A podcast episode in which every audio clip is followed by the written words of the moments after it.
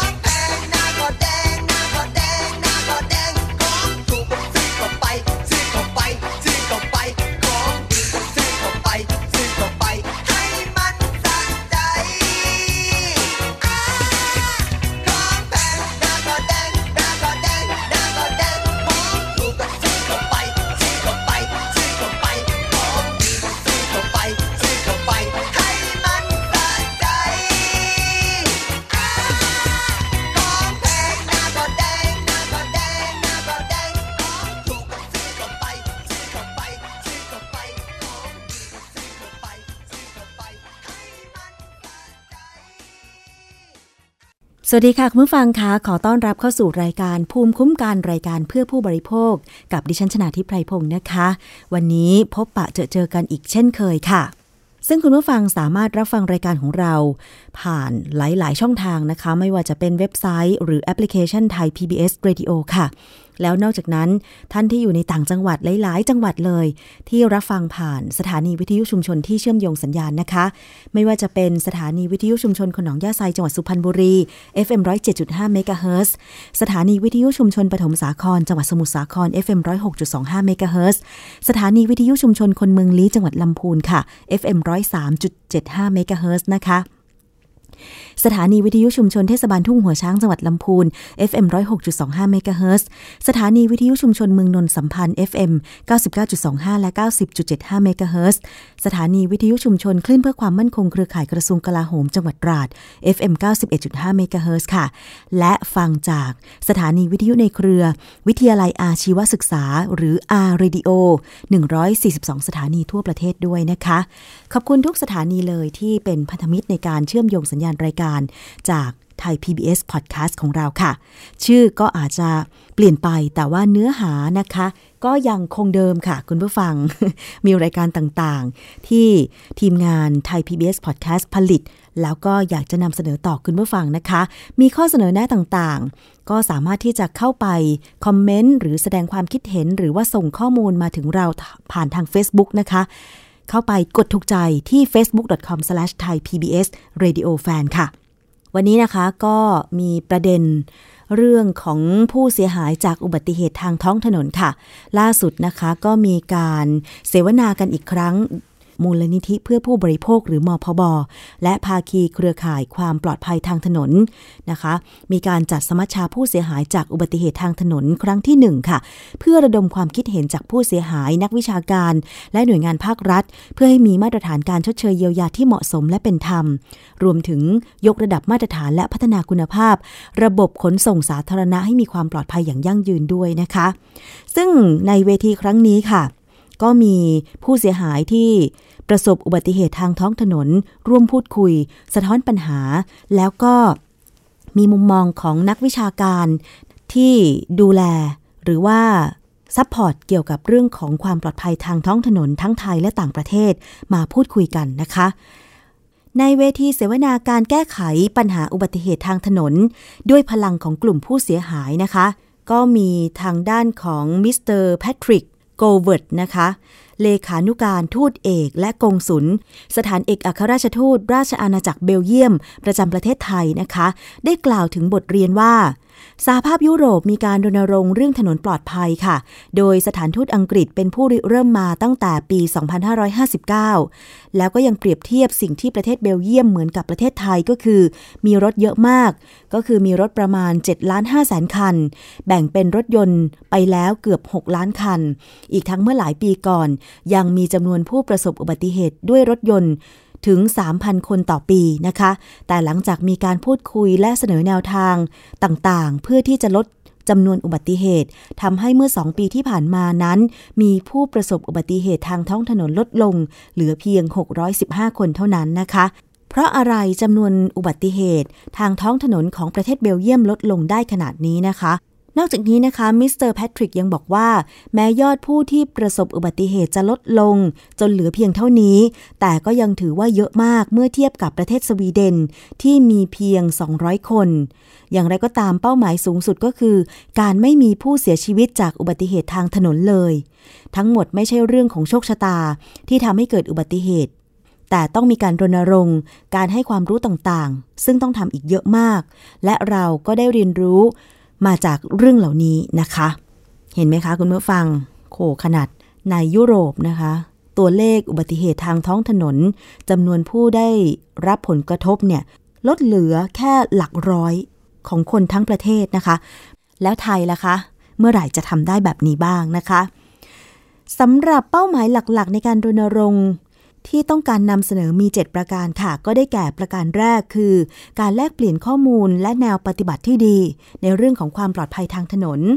ประการที่ 2 คือการเปิดโอกาส สร้างการเจรจากับหน่วยงานท้องถิ่น เพื่อร่วมมือการจัดการปัญหา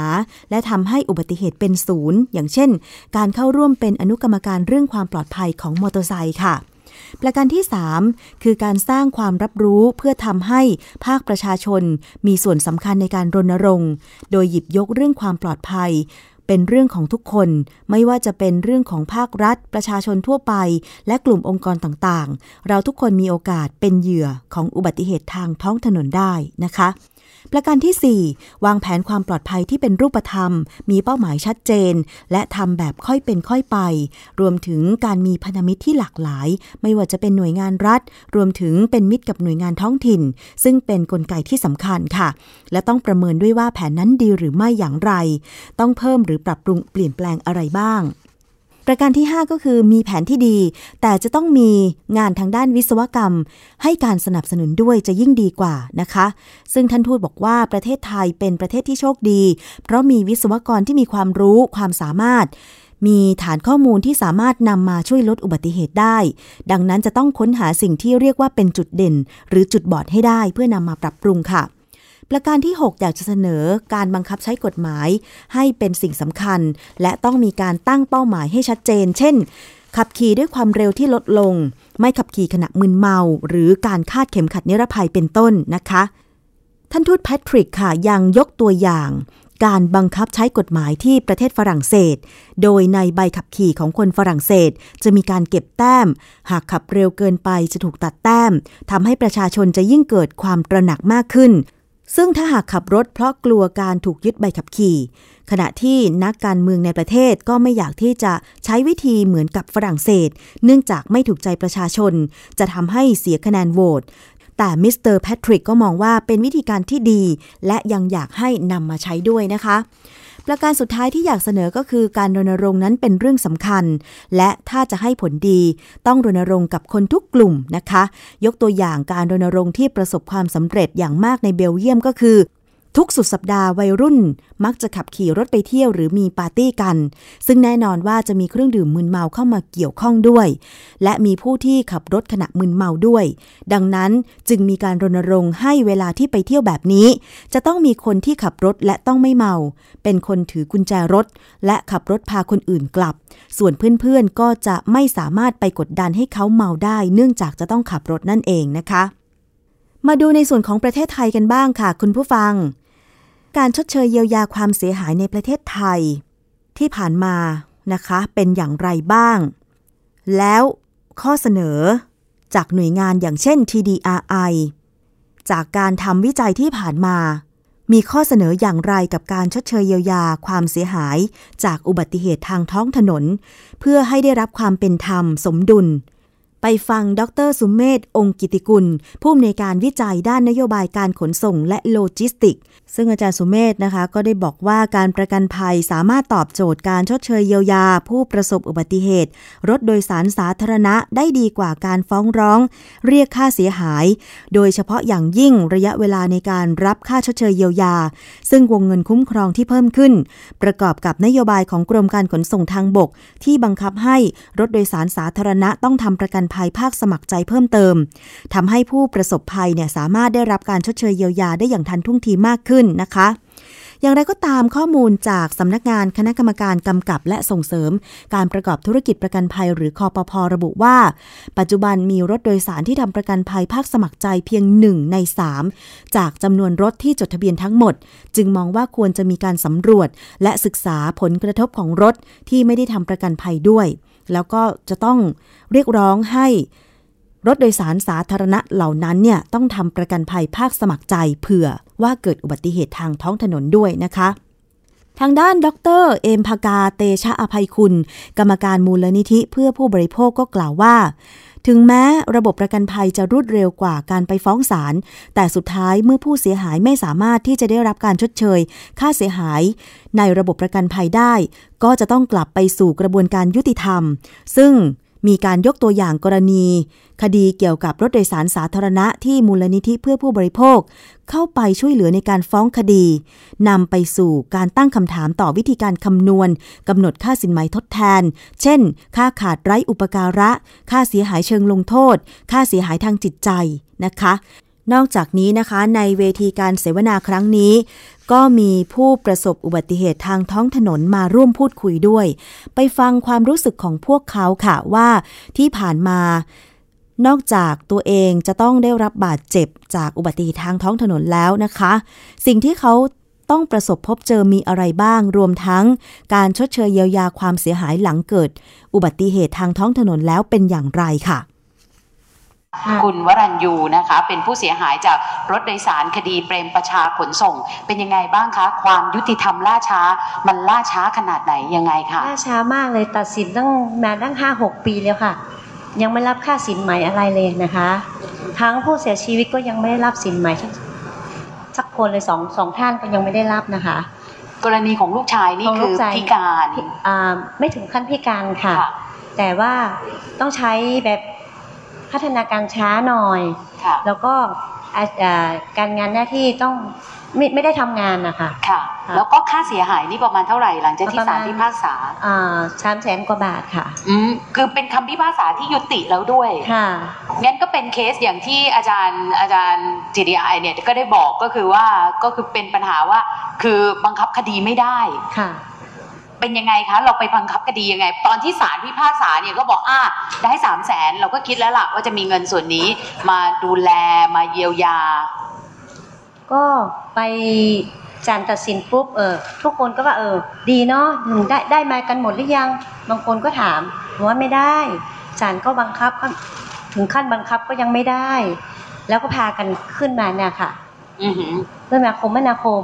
ค่ะคมนาคมก็ตัดสินพูดให้ว่าให้ ขนส่งจัดการให้หน่อยค่ะ ขอชื่อรถทะเบียนรถของเปรมประชาค่ะค่ะ แล้วตอนนี้เมื่อวานนี้ใช่ไหมคะค่ะที่กระทรวงคมนาคมเพิ่งรับปากสัญญิงค่ะ สัญญาค่ะ อืม เราจะรออีกสักนานเท่าไหร่ถ้าไม่มีจะมาบุกอีกทีหรือจะทำยังไงเอ่อปคะระมาณ15วันค่ะอืมโอเคนะคะ นี่ก็คือความยุติธรรมที่ล่าช้ามันก็คือความอายุติธรรมนั่นเองนะคะ อีกท่านหนึ่งคุณวิสาททันหวรรัตน์นะคะ เป็นผู้เสียหายจากรถตู้โดยสารจังหวัดสิงห์บุรี คุณวิสาทเนี่ยเมื่อหลายปีก่อนมูลนิธิเพื่อผู้บริโภคเคยจัดทำหนังสารคดีที่เกี่ยวกับเอ่อผู้โดยเสียเอ่อผู้เสียหายจากรถโดยสารต่างๆนะคะ คุณวิสาทอยู่ในนั้นด้วยเป็นยังไงบ้างคะชีวิตหลายปีที่ผ่านมาอุบัติเหตุเกิดตั้งแต่ปีอะไรนะคะ เกิดตั้งแต่ปี 54ครับค่ะ แล้วเป็นยังไงบ้างชีวิต เราเจออะไรที่เรียกว่าความยุติธรรมที่ล่าช้า คือมันช้ามากครับทั้งเรื่องเอ่อคำตัดสินทั้งเรื่องการเข้ามาเยียวยาอะไรเงี้ยหลาย ๆ เรื่องครับอืมคำตัดสินสิ้นสุดแล้วเหมือนกัน สิ้นสุดแล้วครับ ค่าเสียหายเท่าไหร่คะอ่าได้เจ็ดแสนเจ็ดแสนครับนะคะ เห็นเดี๋ยวเห็นเห็นคุณวิสาทแบบนี้นึกว่าเอ้ก็ไม่เห็นเป็นอะไร แต่คุณวิสาทเนี่ยเมื่อก่อนเนี่ยในคลิปวิดีโอที่ฉันจำได้ถามเมื่อสักครู่ถาม น้องว่าเอ๊ะตกลงใช่คนที่ติดเตียงใช่ไหมที่ขยับไม่ได้เลย คิดคิดดูอะรอค่าเสียหายจนกระทั่งเขาเดินได้แล้ว แต่อันนี้ก็ไม่ใช่หมายความว่าคุณจะไม่มีสิทธิ์ไม่จ่ายเขานะคะ แล้วเราดำเนินการยังไงบ้างคะอันนี้ของบริษัทอะไรเนี่ย เป็นรถตู้ใช่ไหมคะใช่ครับรถตู้โดยสารครับค่ะสาธารณะอ่ามัน ก็บังคับคดีครับ สุดท้ายก็คือต้องบังคับคดีค่ะ ครับถึงจะได้มาบังคับคดีนี่คือไปฟ้องหรือไปยึดทรัพย์หรือไปอะไร เอ่อไปน่าจะที่ขนส่งอะครับบขสอะครับผมค่ะ อ่ายึดทรัพย์นะคะ ไปยึดทรัพย์ที่ครับขนส่งเลยใช่ นะคะค่ะ แล้วตอนนั้นเอ่อขนส่งเนี่ยเขาไม่พอใจหรือวินรถตู้ไม่พอใจอะไรไหมก็ขนส่งไม่มีปัญหานะครับ แต่รถตู้น่าจะไม่พอใจไม่ไม่พอใจมากกว่า อืม ตอนนั้นเนี่ยสู้ตามลำพังไหมคะ หรือว่าเพราะว่าผู้โดยสารในนั้นร่วมสู้ด้วยไหมด้วยครับ ด้วยกันหมดครับอืค่ะนะคะ ก็จะเห็นว่าเวลาการต่อสู้เนี่ยคือจริง ๆ มันก็ต้องร่วมสู้กันนะคะเอ่อถ้ามีข้อเสนอว่าอยากจะเดินไปข้างหน้าเนี่ยคุณวิสาทเสนออะไรดีคะเพราะว่าหลาย ๆ เรื่องเนี่ยนักวิชาการก็บอกอยู่ แต่ว่ามันสอดคล้องกับความเป็นจริงที่ชีวิตเราต้องเผชิญไหมยังไงอะค่ะเออ ก็อย่างที่พูดมาตั้งแต่ต้นตั้งแต่เช้านะครับ มันก็ถูกหมดทุกอย่างทั้งเรื่องมีกองทุน ทั้งเรื่องการพิจารณาคดีระบบการคิดค่าเสียหายทางจิตใจทุกอย่างนะครับ แต่ที่อยากให้เร่งก็คือเรื่องกองทุนเรื่องของผู้ได้รับอุบัติเหตุตรงเนี้ยอยากให้มีมากที่สุด เพราะว่าใครไม่โดนกับตัวเอง เขาจะไม่รู้ว่ามีเพื่ออะไรทำทำไม ถ้าโดนกับตัวเองนั้นนะถึงจะรู้อะฮะว่ามีไว้เพื่ออะไรและเอาไว้ทำอะไรนะครับค่ะอยากให้มีตรงนี้ที่มากที่สุดครับค่ะนะ คะ หมายถึงว่าคดียังไม่ต้องสิ้นสุดก็ใช่ครับสมควรให้สามารถยื่นรับขอรับกองทุนก่อนได้ใช่ครับแบบนั้นหรือเปล่าคะครับค่ะเอ่อแล้วถ้ากลับมาที่คุณแม่อนุชเนี่ยคุณแม่อนุชมีข้อเสนอสำหรับสิ่งที่อยากเห็นไหมคะ ว่าขอให้เปลี่ยนเถอะแบบเนี้ยไม่ไหวแล้วค่ะอยากให้เปลี่ยนเส้นทางให้ถนนดีกว่านี้ค่ะ แล้วก็ลดคนขับ ผู้แถวแถวๆเอ่อผู้บริหารค่ะขอให้ผู้บริหารลงมาดูหน่อย ว่าการเดินรถหรือว่าผู้ขับรถเนี่ย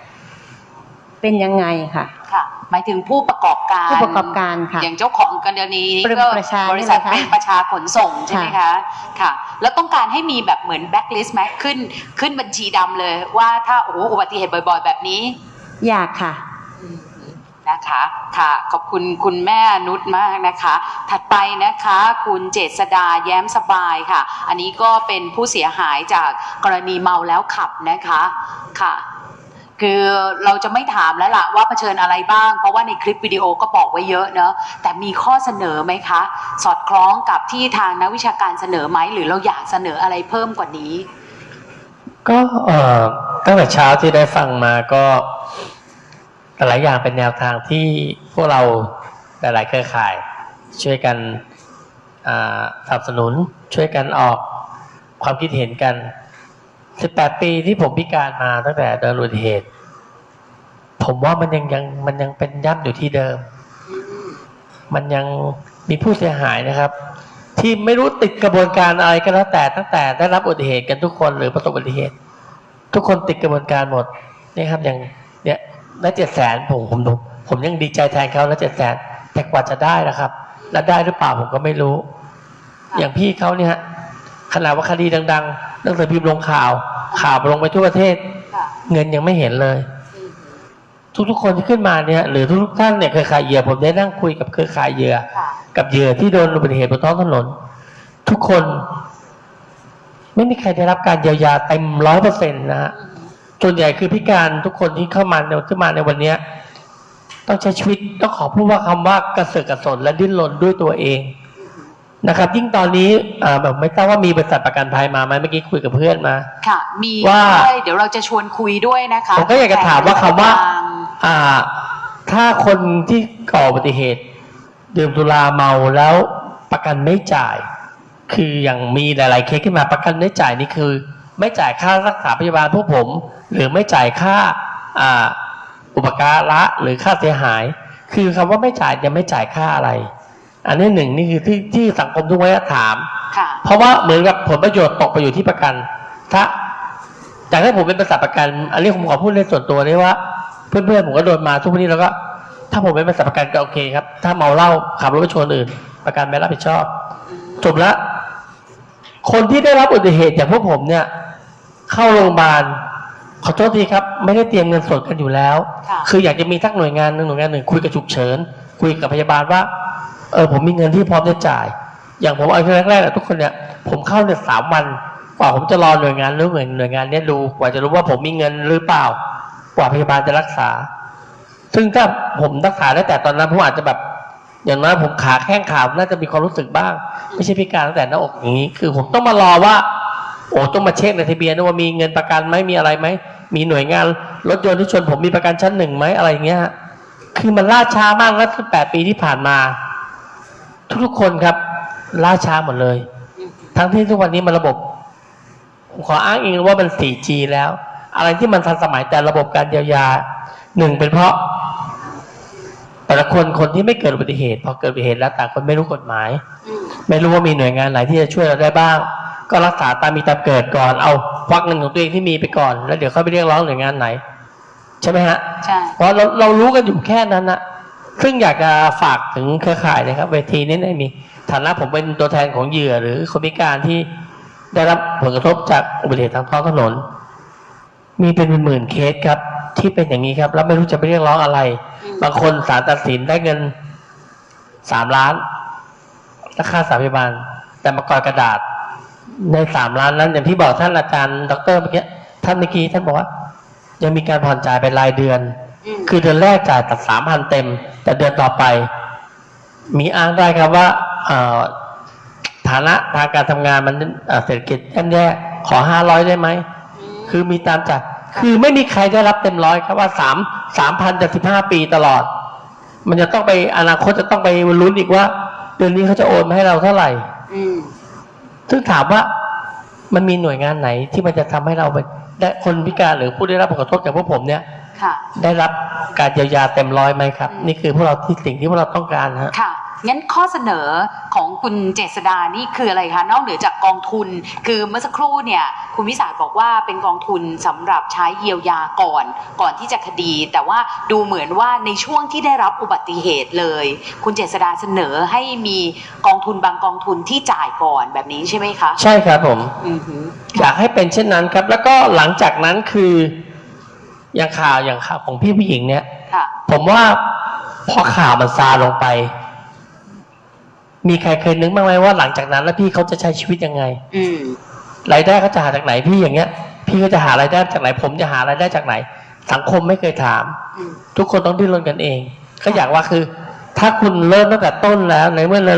อยากให้มีกองทุนสักกองทุนหนึ่งหรือหน่วยงานสักหน่วยงานหนึ่งคือเมื่อคุณดูแลเขาตั้งแต่ต้นแล้ว ขอให้ไปจนจบจังหวะชีวิตพวกผมพวกเขาหรือชีวิตพวกผม จะจบไปด้วย นึกถึงไหมคะว่ากองทุนนี้ควรจะเป็นเงินมาจากไหน จากผู้ประกอบการจากใบอนุญาตหรือจากอะไรคะนั่นแหละครับ ผมที่ที่ผมบอก18 ปีมันไม่มีอะไรเปลี่ยนแปลงทั้งที่ว่าผมว่า การที่เราจะหากองทุนสักกองทุนหรือเงินสักกองทุนเนี่ย ผมว่ามันหาได้ง่าย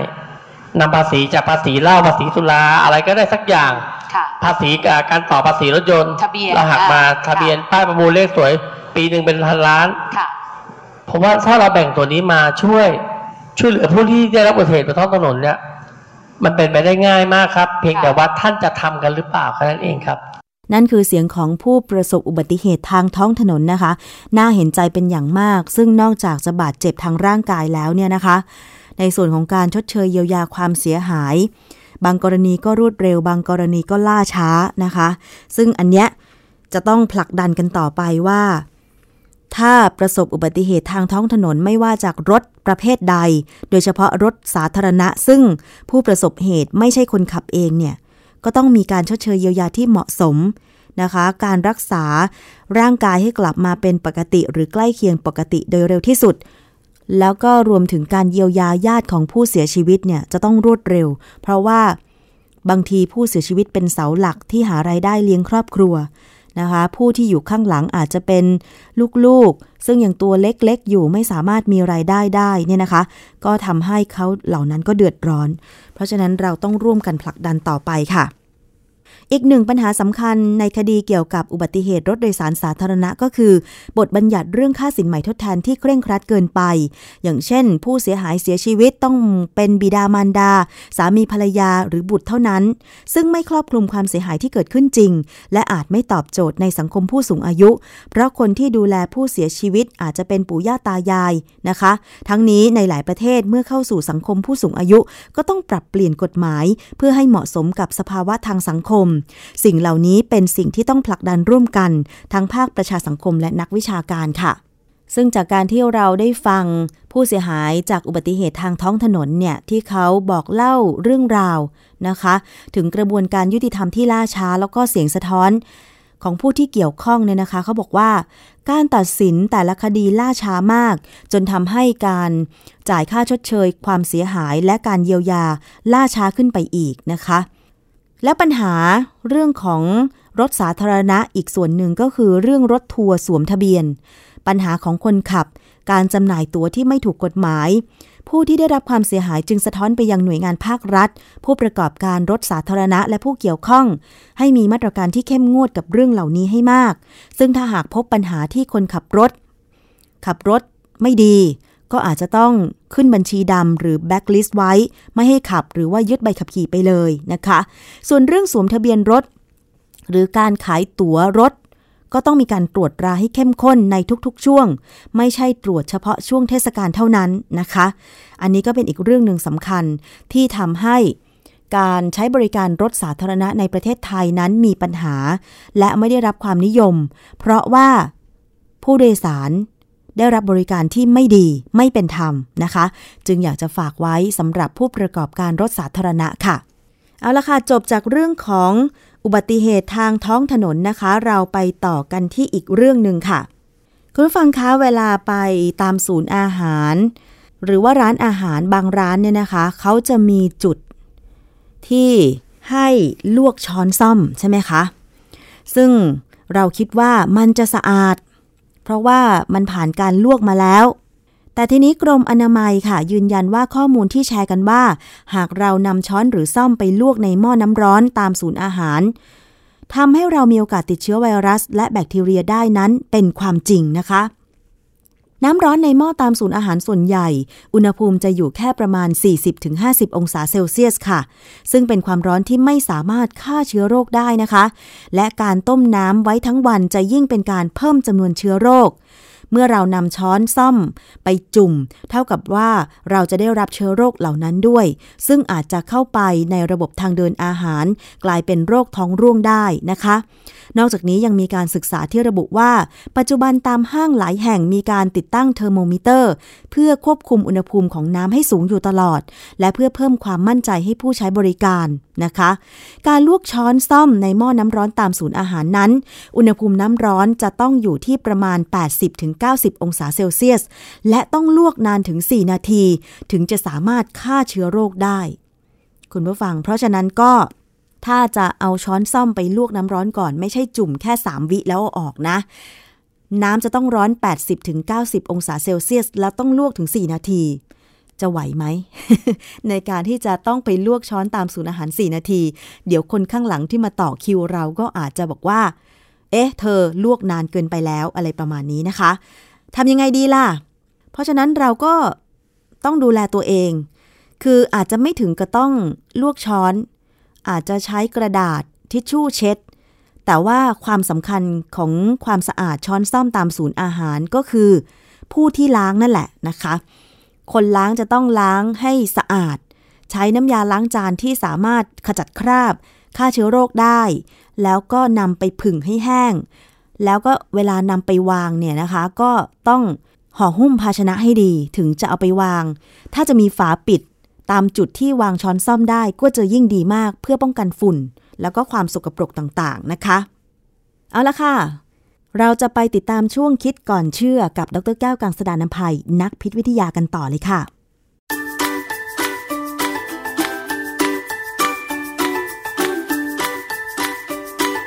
ช่วงคิดก่อนเชื่อ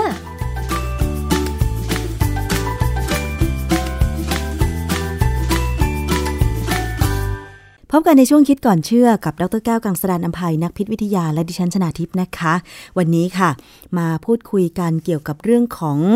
น้ำมันปลาและวิตามินดีกันบ้างนะคะ คือมันก็มีข้อมูลเกี่ยวกับน้ำมันปลาและวิตามินดีออกมาเยอะแยะมากมายเลย หลายท่านคงจะเคยอ่านตามอินเทอร์เน็ตบ้าง หรือว่าได้ยินได้ฟังมาบ้างนะคะ กับเรื่องของสรรพคุณนะคะ เรียกว่าสรรพคุณก็ได้ ของน้ำมันปลาแล้วก็วิตามินดีเนี่ยที่เขาบอกว่าช่วยลดความปวดของกล้ามเนื้อนั้นมันจริงหรือเปล่าต้องไปถามอาจารย์แก้วค่ะ อาจารย์คะเรื่องนี้เป็นยังไงคะ ครับคืออันนี้มันเป็นสินค้าที่เขามักจะผสมกันนะระหว่างน้ำมันปลากับวิตามินดี ในต่างประเทศเนี่ยมีขายเยอะค่ะ บ้านเราเนี่ยผมเข้าใจว่ามีขายแล้วเหมือนกัน เพราะว่าอะไรรู้ไหมโอเค น้ำมันปลาเนี่ยมันเป็นปัญหาที่ว่าหลายคนเนี่ยอย่างผมเนี่ยไม่ค่อยกินปลา ผมก็ต้องพึ่งน้ำมันปลาบ้างอาทิตย์ละเม็ดสองเม็ดแต่วิตามินดีเนี่ยเขาบอกว่าร่างกายเราสังเคราะห์ได้เอง เมื่อผิวเรากระทบแสงแดด ช่วงตอนเช้าไม่เกิน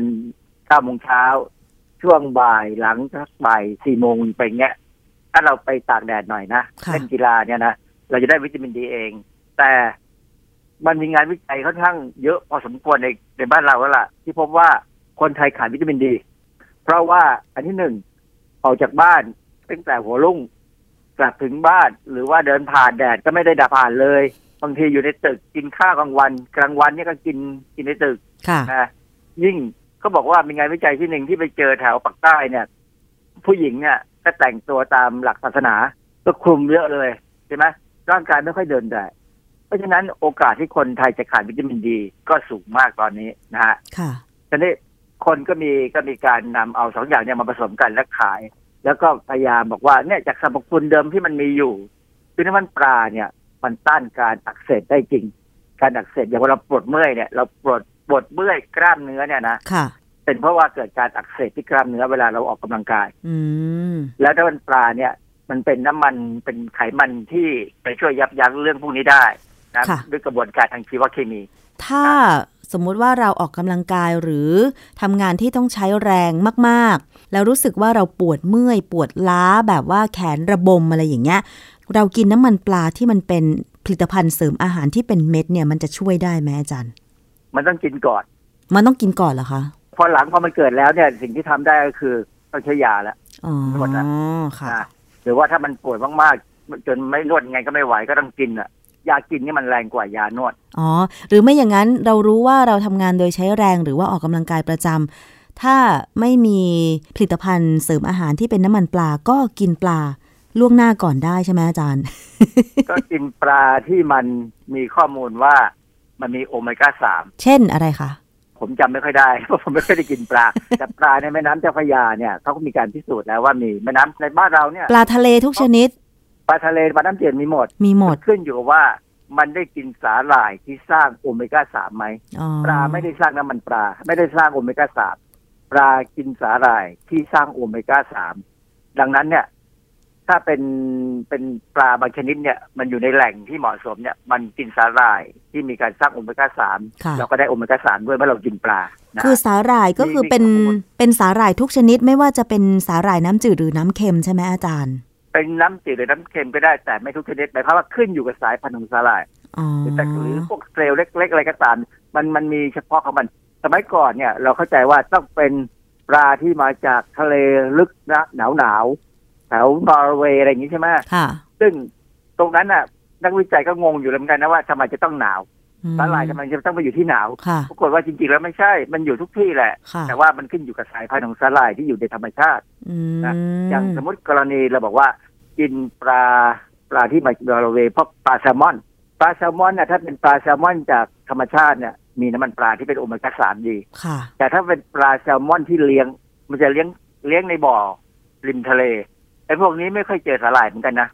กำลังจะถามอาจารย์ว่า ปัจจุบันเนี่ยปลาน้ำจืดหลาย ๆ ชนิดที่มีขายตามร้านอาหาร หรือว่ามีขายตามตลาดเนี่ยเขาก็เป็นปลาเลี้ยงนะอาจารย์ เพราะฉะนั้นโอกาสที่จะเจอสาหร่ายธรรมชาติมันก็แทบจะไม่มี ประเด็นคือเขาเลี้ยงในกระชังไหมถ้าในกระชังมันอยู่ในในในในแม่น้ำธรรมดาใช่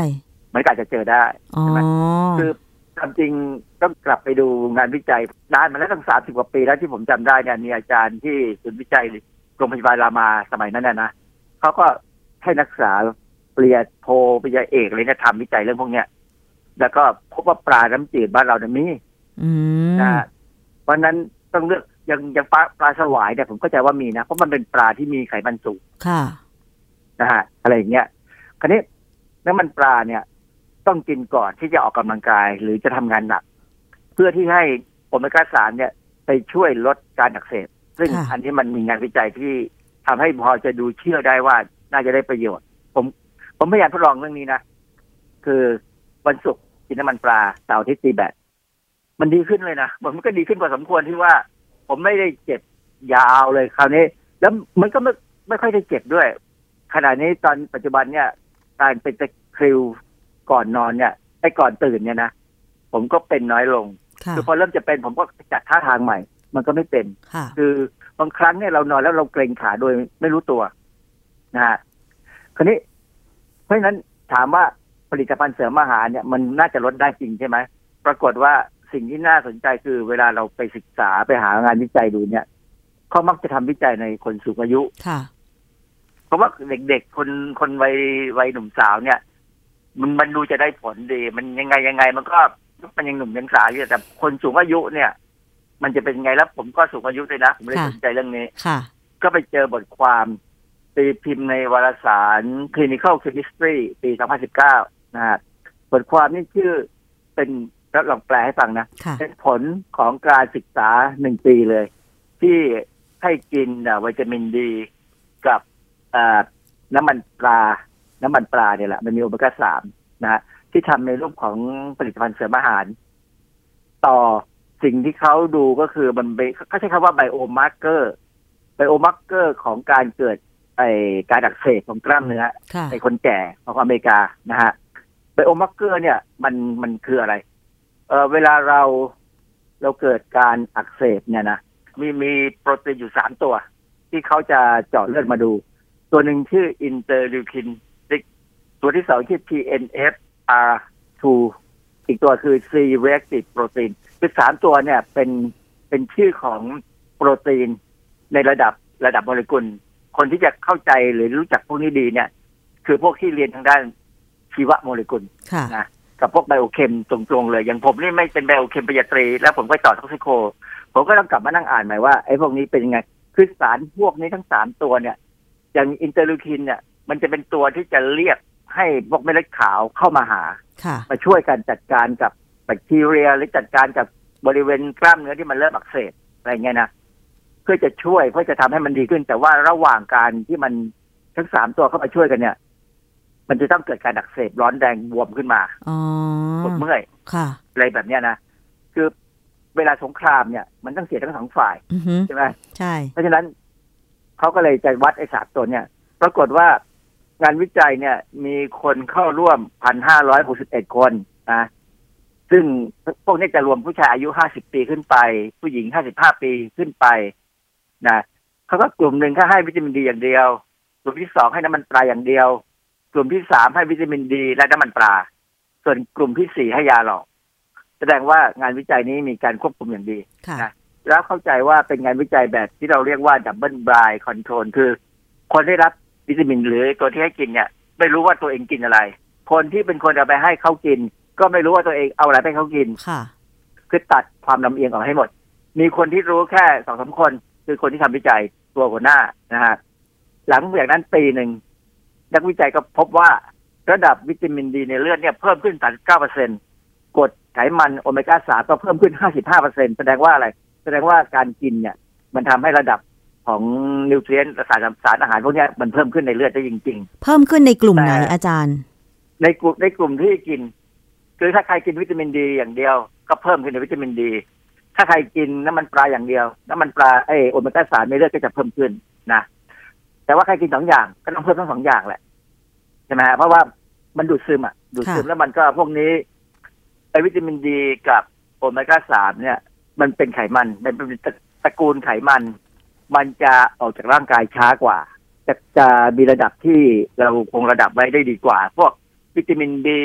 พวกนั้นจะออกจากร่างกายเราทุกวันเลยค่ะ แต่พวกนี้จะคงที่อยู่ในไขมันในเลือดอะไรอยู่ได้ดีกว่านะฮะขับออกร้อยเอ่อปรากฏว่าเมื่อมันถึงมันจะเพิ่มนะแต่เขาบอกว่าไอ้ตัวเจ้าสารโปรตีนสามตัวที่มันเกี่ยวกับการอักเสบเนี่ย มันไม่ได้เปลี่ยนแปลงอือฮึมันคงที่อยู่ค่ะ ถ้าหมายความว่า ถ้ามีการอักเสบมันก็เพิ่ม ถ้าไม่มีการอักเสบมันก็อยู่ในระดับปกติ สรุปแล้วไม่ได้ผลอือฮึโปรตีนสามตัวนี้เป็นดัชนีว่ามันเกิดการอักเสบอ๋อ มันไม่ค่ะลดลง ก็แสดงว่ามันอาจจะไม่ได้ผลเฉยๆ แต่ค่ะมันไม่ได้ทำให้เร็วลงนะ คือในงานวิจัยเนี่ยเขาบอกว่า ถึงมันจะดูเหมือนไม่ได้ผลเนี่ยนะในคนสูงอายุ อันหนึ่งที่เขาจับได้อย่างหนึ่งคือว่าผู้สูงอายุพวกนี้เขาไม่เผอิญเขาไม่ได้ไปดูเรื่องการออกกำลังกายว่าออกกำลังกายกันแบบไหนหรือไม่ออกกำลังกายกัน คือทุกสิ่งทุกอย่างเนี่ยนะในเรื่องของสุขภาพเนี่ย มันต้องรวมไปทุกอย่างมันมีองค์รวมอะกินค่ะอาหารครบออกกำลังกายขับถ่ายดีอะไรเงี้ย อันนี้เขาเป็นมุ่งเน้นเฉพาะระดับวิตามินดีกับนั้นกับโอเมก้าสามค่ะแล้วก็ระดับไอตัวโปรตีนสามตัวนี้นั่นเองเขาอันอื่นมันยังเป็นปัญหาที่เขาไม่ได้ไปจับค่ะ เพราะฉะนั้นก็คือว่าเขาก็ผลสรุปจากการทดลองนี้ก็คือไม่ได้ผลใช่ไหมคะ ถึงแม้ว่าจะกินวิตามินดีกับน้ำมันปลา แต่ว่า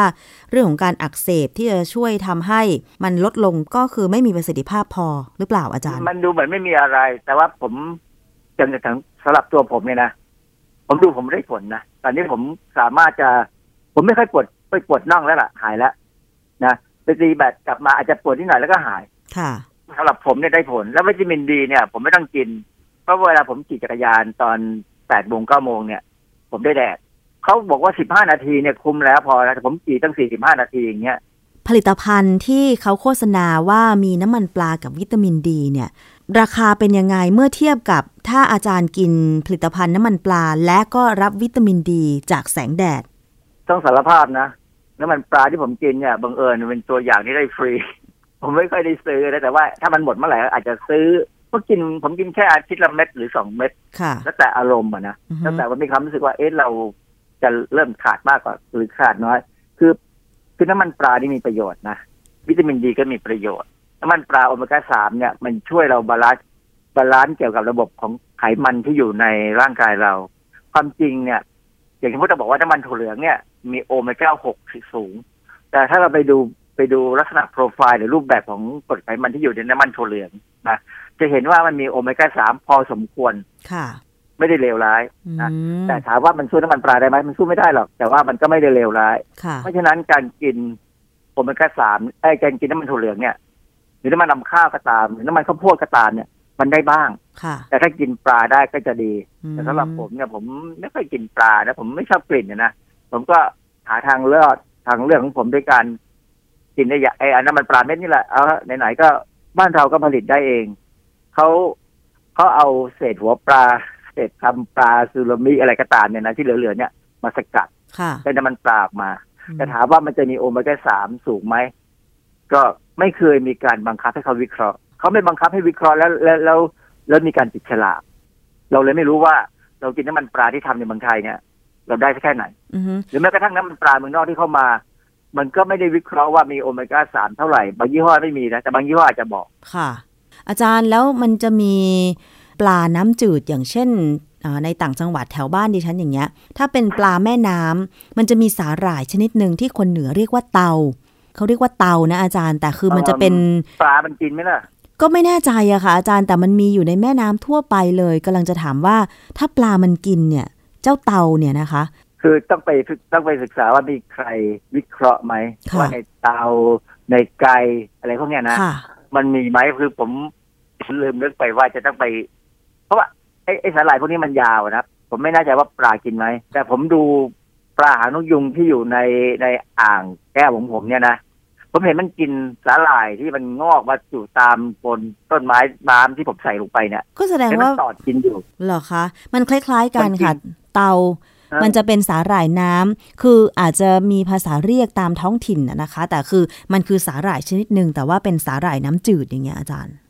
เผอิญเนี่ยไอ้ปลาแซลมอนมันกินสาหร่ายเล็กๆไม่ใช่สาหร่ายแบบนี้ ไม่ใช่สาหร่ายที่ยาวค่ะๆมันกินสาหร่ายในแพลงก์ต้นที่อยู่ในน้ำทั่วๆไปมันมันคล้ายๆปลาวานมัน เวลามันฮุบแพลงก์ต้นอะมันกลืนน้ำเข้าไปเยอะๆแล้วมันก็กรองเอาพวกแพลงก์ต้นไว้แล้วก็ปล่อยน้ำออกมาค่ะ มันเป็นลักษณะสาหร่ายเล็กๆมากนะแต่ผมก็ไม่รู้ว่าสาหร่ายที่เป็นแบบใหญ่ๆที่แบบเทาพวกไก่อะไรพวกนี้มันจะมีไหมมันเป็นหน้าที่ของนักวิจัยที่ต้องทำต่อ ผมผมจบวิผมจบชีวิตการวิจัยของผมไปแล้วค่ะ แต่ผมก็ยังบอกว่าการกินสมมติเราจะกินผลิตภัณฑ์เสริมอาหารพวกเนี้ยนะถ้าเราไม่ได้มีอาการเจ็บปวดหรือเป็นปัญหาอะไรเลยนะอาทิตย์ละเม็ด หรือสองเม็ดก็พอ ค่ะ วันพุธกับวันเสาร์อะไรเงี้ยก็ได้แล้ว คือทำให้ใจสบายขึ้นเท่านั้นเอง ค่ะ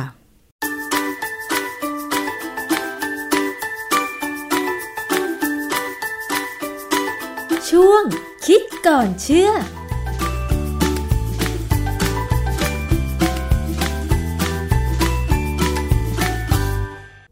และนี่ก็คือทั้งหมดของรายการภูมิคุ้มกันรายการเพื่อผู้บริโภคสำหรับวันนี้นะคะ ขอบคุณสำหรับการติดตามรับฟังค่ะ หมดเวลาลงแล้ว ดิฉันชนะทิพไพรพงศ์ต้องลาไปก่อน สวัสดีค่ะ เกราะป้องกัน เพื่อการเป็นผู้บริโภคที่ฉลาดซื้อ และฉลาดใช้ ในรายการ ภูมิคุ้มกัน